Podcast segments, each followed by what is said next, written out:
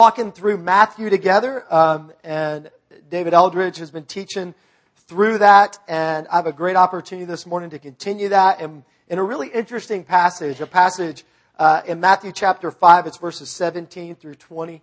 We're right smack in the middle of the Sermon on the Mount, which is, I think David said a couple of weeks ago, it's probably, it could be one of the best-known speeches. It's definitely the best-known sermon of Jesus, but it could be one of the best-known speeches around that people quoted all the time. And some scholars say that this section, verses 17 through 20, is one of the keys to understanding what Jesus is doing in the Sermon on the Mount. Because in the Sermon on the Mount, you get sort of these weird phrases from now and again. You have heard it was this, and I tell you it's like this. You have heard this, and I tell you it's like that. And then there's other times where it seems like Jesus is specifically telling you about Old Testament law, and other times where he's turning it on its head. And so scholars believe that this passage really helps us understand what is Jesus doing when he speaks through the Sermon on the Mount about all these different things. So it starts in verse 17. We'll read through and then we'll take a look at it. Starting in verse 17 in chapter 5, Jesus says, "Do not think that I've come to abolish the law or the prophets. I've not come to abolish them, but to fulfill them. For truly I say to you, until heaven and earth pass away, not an iota, not a dot will pass from the law until all is accomplished. Therefore, whoever relaxes one of the least of these commandments and teaches others to do the same will be called least in the kingdom of heaven. But whoever does them and teaches them will be called great in the kingdom of heaven. For I tell you, unless your righteousness exceeds that of the scribes and Pharisees, you will never enter the kingdom of heaven." So, you guys know what this is? That's right. See, there you go. That's my daughter. Thank you very much. Very smart. Good. And she knows to respond. She knows that I like interaction. So that's good. Yeah, this is a golf club. How many of you guys got these? Anybody got golf clubs? Am I the only one? I do have some. You have some too. All right. So it's going to be interesting having you in here today. So this is a big time of year to get these out. Did anybody get these out this weekend? At the early service, nobody did. Did anybody go? See, you were all supporting Marietta Grassroots Music this weekend, which is awesome, supporting the community. So, but this is a big time of year for people to get golf clubs out. There's a lot of tournaments. There's a tournament I know that's actually going on tomorrow, right around in this area. You guys ever play in these golf tournaments, these charity golf tournaments? Anybody? You knew what this was. We got close. God, no golfers. We're not the church of golfers, which we'll talk about that going forward. But I find that the beginning of the spring and the beginning of the fall seems to be the best time for people who love golf, right? It's still kind of cool. You know, it hasn't gotten so hot yet, but by the time you get to the middle of the round, it's starting to warm up a little bit. The weather is nice. You can get a cool breeze. You get to ride around with your friends. How many people like to drive the golf cart?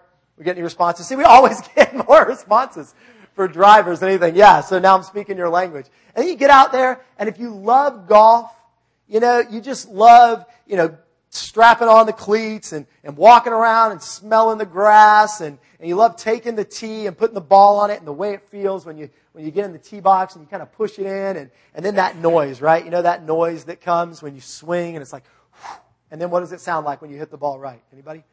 Yeah, I know. It's just like this sound that if you love golf, it is like one of the greatest experiences of your life. I hate golf. I hate golf. I hate all those things. I hate golf. I hate it.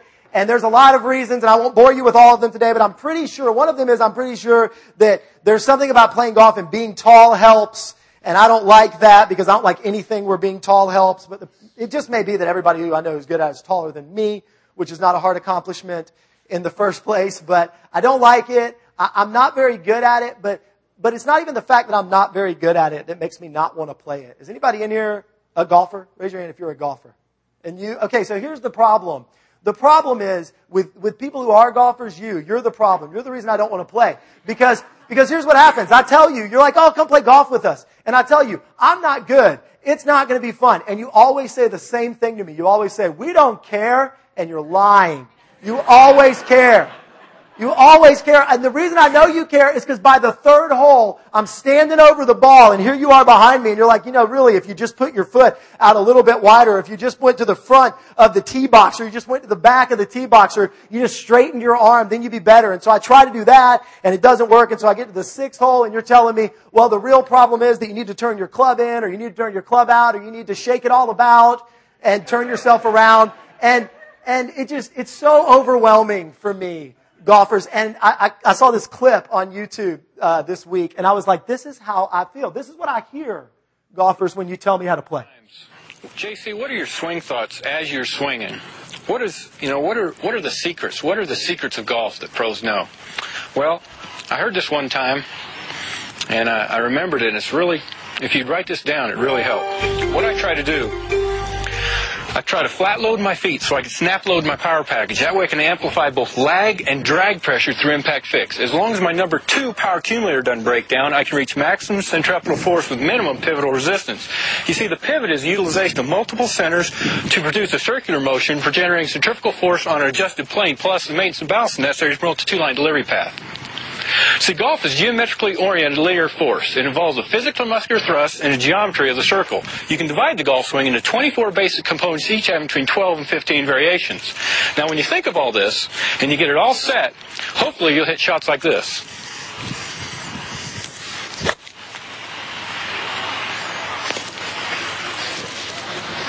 That's how I feel. That's how you make me feel, golfers. I've literally done that, by the way. I've hit it off the tee.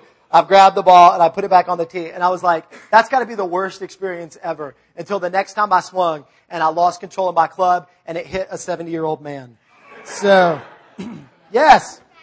And when I read this passage, I kind of want to rush through it, right? Like, I kind of want to just move on, because I read this passage and I read some of these things, right? The first couple of verses, he says, don't think I've come to abolish the law or the prophets.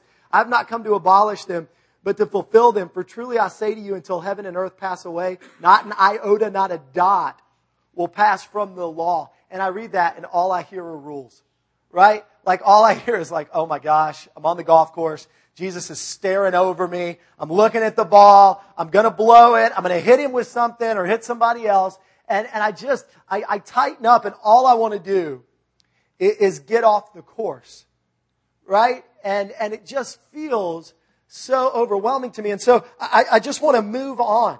But it's a mistake, right? It's a mistake, because if Jesus is who we say he is, Jesus is who he says he is, then we can't just move on from his words, right? And when we look at this passage, it's important that we look into it and try to understand, God, what is it that you're saying? Because I don't think that God wants to leave us overwhelmed.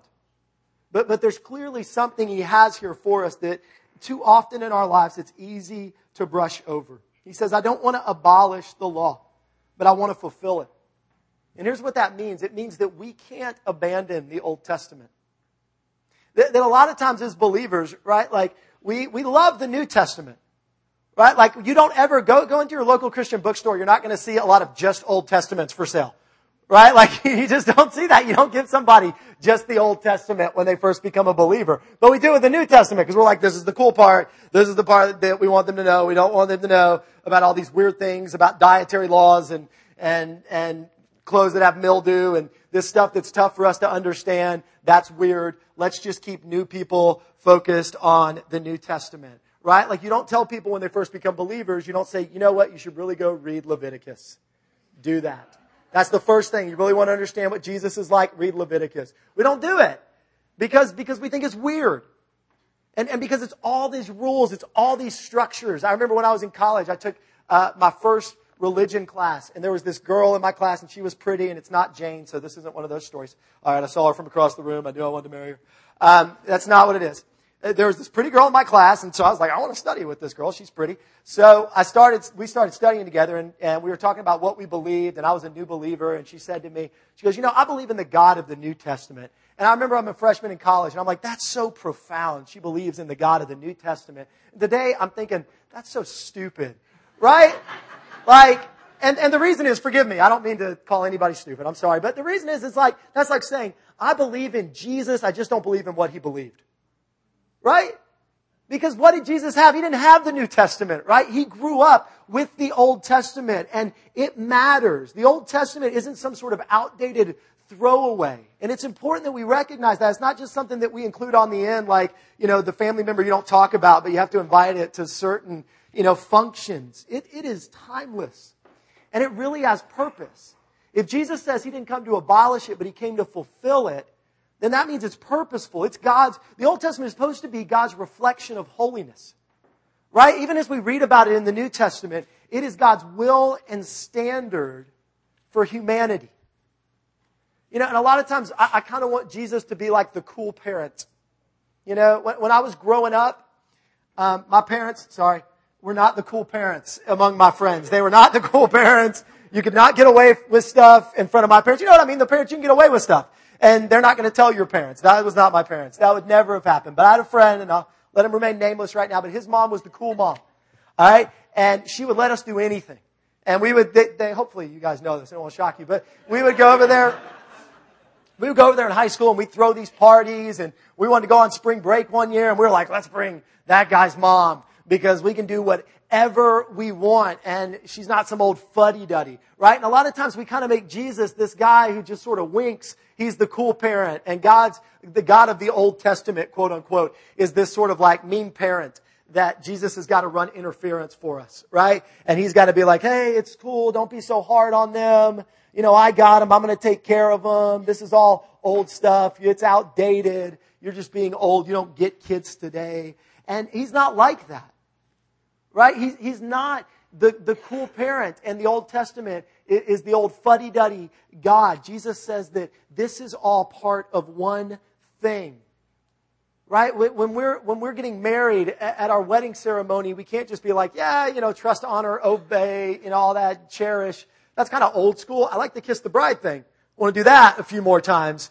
And I'm in on that. But that old stuff, that's just, it's silly. It's outdated. You know, and that's a dangerous thing to do. Because when we start to separate the Bible out like that, and we start to say, no, this part, not that part. We start to say, I like this part, but that part seems old and it's not important anymore. That's how heresies happen. That's how some of the most terrible atrocities of the church have happened, right? That's how spousal abuse has been justified in the past. It is how slavery, the most brutal forms of slavery, have been justified in the past.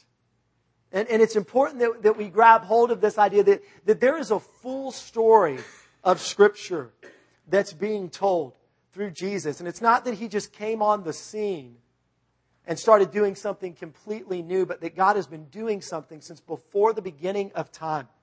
And that Jesus isn't here to abolish that, but he's here to fulfill it. And when he says, I'm here to fulfill it, he doesn't just say, I'm here to tell you to follow all these rules. Because he's not really a rule giver either. And that matters too. It matters too that we understand that Jesus is more than just a teacher. He's more than just a guy who comes up and says, okay, here's some really good rules for your life. And so you and I can say, okay, I like these rules. I don't like these rules. You know, I like these things that Gandhi said. I like these things that this guy over here said. And I'm going to put those together, and that's how I'm going to live my life. But Jesus says, I'm not the rule giver. I'm the fulfillment. And so I'm not just a guy who tells the truth, but I am truth. And so it's not enough to know that this matters, but you've also got to know that the only way you're going to understand this is through understanding me. And that's what the Sermon on the Mount is about. You're going to read in the next few weeks all these things where he says, you've heard this, but I say this. And what he's saying here is, as the fulfillment of the law, I clarify the law. I don't abolish the law, but I clarify what it means to live in God's will and standard for humanity. And that's why he goes on and he says, if you teach anybody to bail on this stuff, if you just try to like kick it under the rug, then you're going to be the least in the kingdom of heaven. I think it's interesting that he doesn't say that you're not going to be in the kingdom of heaven. So that's a different talk. But he says you're going to be the least in the kingdom of heaven. And I was thinking about that this week and praying about it. And I thought about how a lot of times, like, I really want to talk to people about Leviticus and Deuteronomy. Like, just like I said, I don't want to tell them that that's where they should go read. And I don't even want to tell them they should read some of the Psalms because they seem weird and manic, right? Like, I would much rather keep them in places that I feel like are safe and interesting. And what I realized is, we probably have real estate agents here, and so this isn't meant to be offensive because you're probably not like this. But what I realized is I become kind of Jesus's dishonest real estate agent. You know what I mean? Like when you're buying a house and you look at the pictures online and you're like, this place is awesome. And you're like, the rooms are huge. Why is that couch so long and squatty? And then you get there and you realize that it's wide-angle lenses, right? Like, and it's a very small house, or they don't want you to know about the things that are less pretty. You know what I mean? And I can become Jesus' real estate agent for people. I can become this guy who says, yeah, here's this great thing. Jesus died for you, and he loves you, and God will always love you, and et cetera, et cetera. And holiness, well, let's sign the papers first, right? Like, let's not talk. Yeah, sure, he said be perfect as your heavenly Father is perfect. But let's look back over here. Love, God is love. Let's talk about that. Look at this. Isn't this a beautiful backyard, right? Don't worry about the neighbors, right? There's all this stuff where I become Jesus' real estate agent. And what I feel like Jesus is saying to us in this passage is that it's not your job or your calling to make heaven easier for people. And it's not my job or calling to make heaven more attractive for people. Actually, Jesus is saying, you know what? We need is people who can be honest about how incredibly high the standards of heaven actually are. People that can look around and say, listen, this is God's standard for holiness, and this is what it takes to stand in the presence of a righteous God.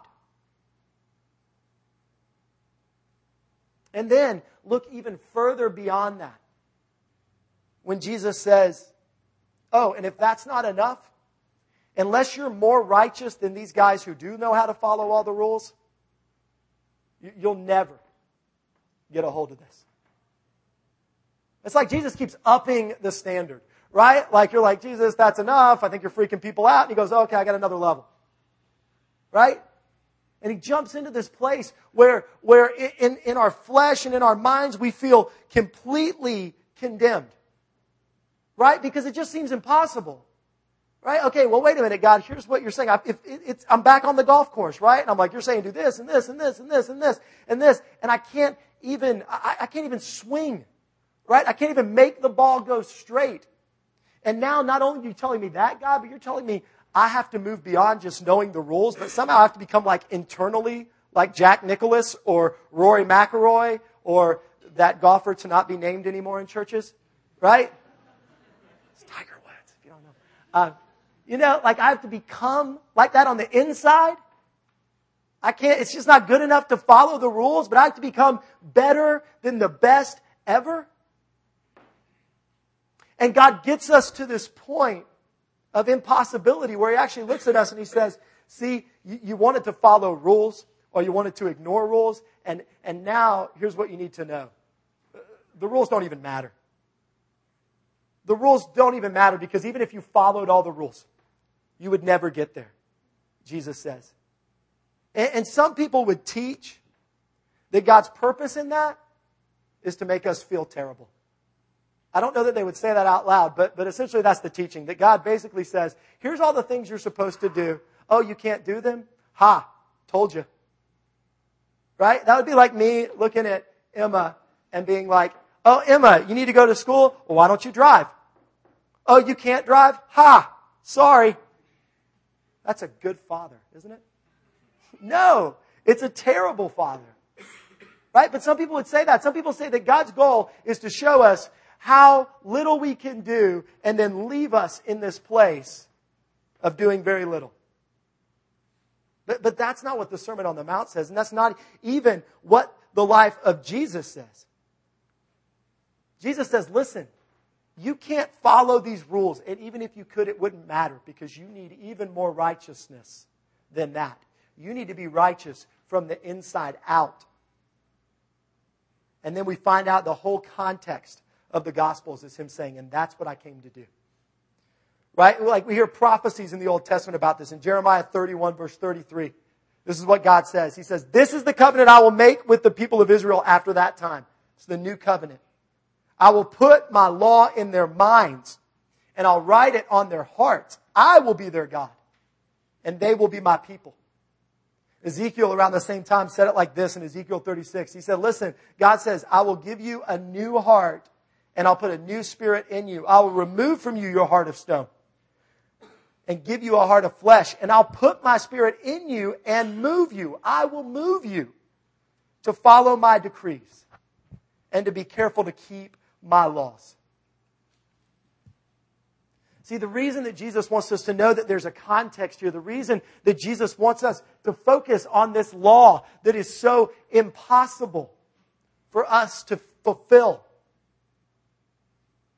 is so that we would know that He came to fulfill it for us and through us. And that both of those are true. That He came, here's the promise of Jesus, to present us righteous before God. That's justification. It's kind of the theological word for that. He came to present us righteous before God. We could never be righteous before God because we all start with a negative in our margin, right? We're never going to get there. And Jesus said, I came to present you righteous before God, righteous inside. You know, confession and repentance are a means to an end. God forgives us to make a way for us to be cleansed, right? He came to fix our broken lives. And the second part is that not only did He come to present us righteous before God, but He came to present His righteousness in us to the world. I'll say that again. He came to present His righteousness in us to the world. He became sin. We sang it today, right? That knew no sin. So we might become His righteousness to the world. Not so that we could walk around and say, yeah, I know, I still do all these terrible things and I've done nothing for the kingdom of God, but I get to go to heaven. So you want some of that? But so that He can actually not only justify us before God, but sanctify us so that we might be His righteousness to the world. That's the difference between sinners who get to go to heaven and sons and daughters who get to usher in the kingdom. I'm just going to be honest with you. I was looking at this stuff this week and I was reading through this passage and I said, God, I still feel like I'm standing over the golf ball and You're right behind me. And I don't know that I can do that.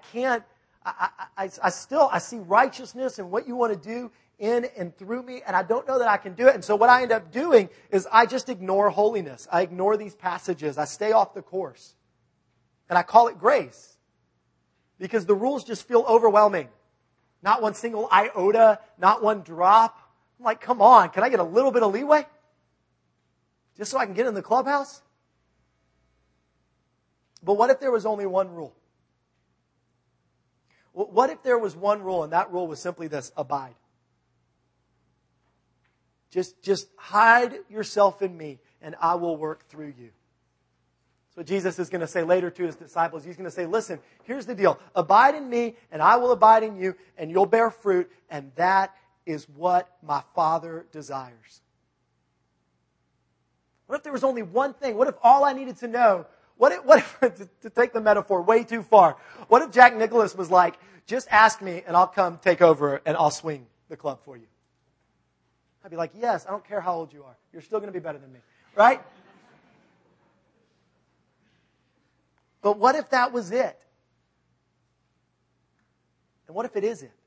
Christ in us. Paul said, I've been crucified with Christ. I no longer live, but He lives in me. In Romans, we hear that the Spirit of life comes and frees us, fills us up to free us from the spirit of the law and of death. His sacrifice is the means for our cleansing before God. His obedience is the means for our obedience on earth. What if our job isn't to do more for God, but to rest more in God? You know, David Eldridge was talking earlier this week, and he talked about how we begin our week with Sabbath. We don't end it. That we begin our week in the presence and the rest of God. And then He lives out. We get in that place where we say, God, and then help me do that. No, He lives out His righteousness. Not my glory, not my self-righteousness, but just me hiding out in Him and Him going through me to reach His world. We're getting ready to take communion. And in a second, I'm going to invite up the people that'll serve communion. But that's what communion is. Right? Saying, God, I need communion with You. I recognize that there is this holy standard, that there is this will, that I can't ignore all of these things, that you're not my cool buddy parent God. And I recognize that I can't do it, and I needed more than just for you to wink at me and run interference. I needed your body to be broken. I needed your blood to be poured out. And when I take communion, I say, God, I need that. I need your righteousness. But also when I take communion, I realize, God, I need you living out this righteousness in me. I can't do it. I can't make it 5 steps from my bed without being self-righteous to my wife or to my kids. I need him moment by moment. What if it was just saying yes? Right? What if it was just saying yes and working in the rhythm of saying, yes, God, I died, you live, yes. And in communion, what we say is, God, I need you in me, that your righteousness might reach the world around me. Because they don't need a winking God who winks at sin. They need a righteous God who takes broken things and brings shalom, brings peace, and brings wholeness. And that's what I need too. I'm going to invite the people up for, we're going to be serving communion. When we take communion here, what we do is you take the bread off. You come by rows. You take the bread off and you dip it in the cup. And then you eat it. And we will also have people here. Go and invite the ministry teams up. The people are going to be praying to go ahead and come up as well. There's gluten-free communion here on the table if that's what you desire or need. And today, we're always glad to pray for you about anything. If you need healing, if there's something specific and God's working on you, it has nothing to do with anything we said or sang about today. We're glad to pray for you. But specifically, we want to pray for people who need rest. Who need rest from working so hard on their own. That you've come to that place where you're just either like, I don't even want to play anymore. I'll just hide out, stay off the course. Please don't ask God because all I feel is pressure. Or you get out there and you're like, I can do this. I can fix this. I've got the right formula to do this. And what you need in taking communion is to say, God, I can't do this. But I know that your standard is there. And I know that you long not to mock me, but to live in and through me. So if that's you today, we just ask you to come up specifically for prayer for that. Let me pray for y'all. We'll go. God, thank you. God, thank you that you didn't just come to wink at sin. And thank you that you didn't just come to mock us for not being able to meet the standards of righteousness. God, thank you that you're not looking over our shoulder, telling us all the rules and how we need to stand and how we need to swing and how we need to think. But that you're saying abide. That you're saying, what I did was enough to present you before God. Now let me be in you to present me to the world. And God, we pray today that by your grace we would do so. In Jesus' name, amen.